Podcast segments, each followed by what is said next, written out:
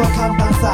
自由を愛する俺らは自由を守るための法律を作った。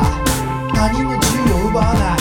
この世の存在すべてを自分と同じように愛する新しい国ができた。人口わずか15人、ルールはたった一つだけ。すべてを同じように愛する。でも守れねえやつは住めねえ。まあそれって当たり前のことさ。新しい国ができた。人口わずか15人、ルールはたった一つだけ。その法律は簡単さ。でも守れねえやつは住めねえ。まあそれって当たり前のことさ。自由を愛する俺らは自由を守るために法律を作った。他人の自由を奪わない。この世の存在すべてを自分と同じように愛する。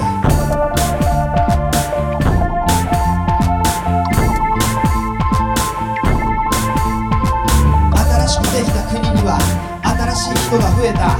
笑顔があふれ幸せに満ち、とても素敵な国になった。でも長くは続かなかった。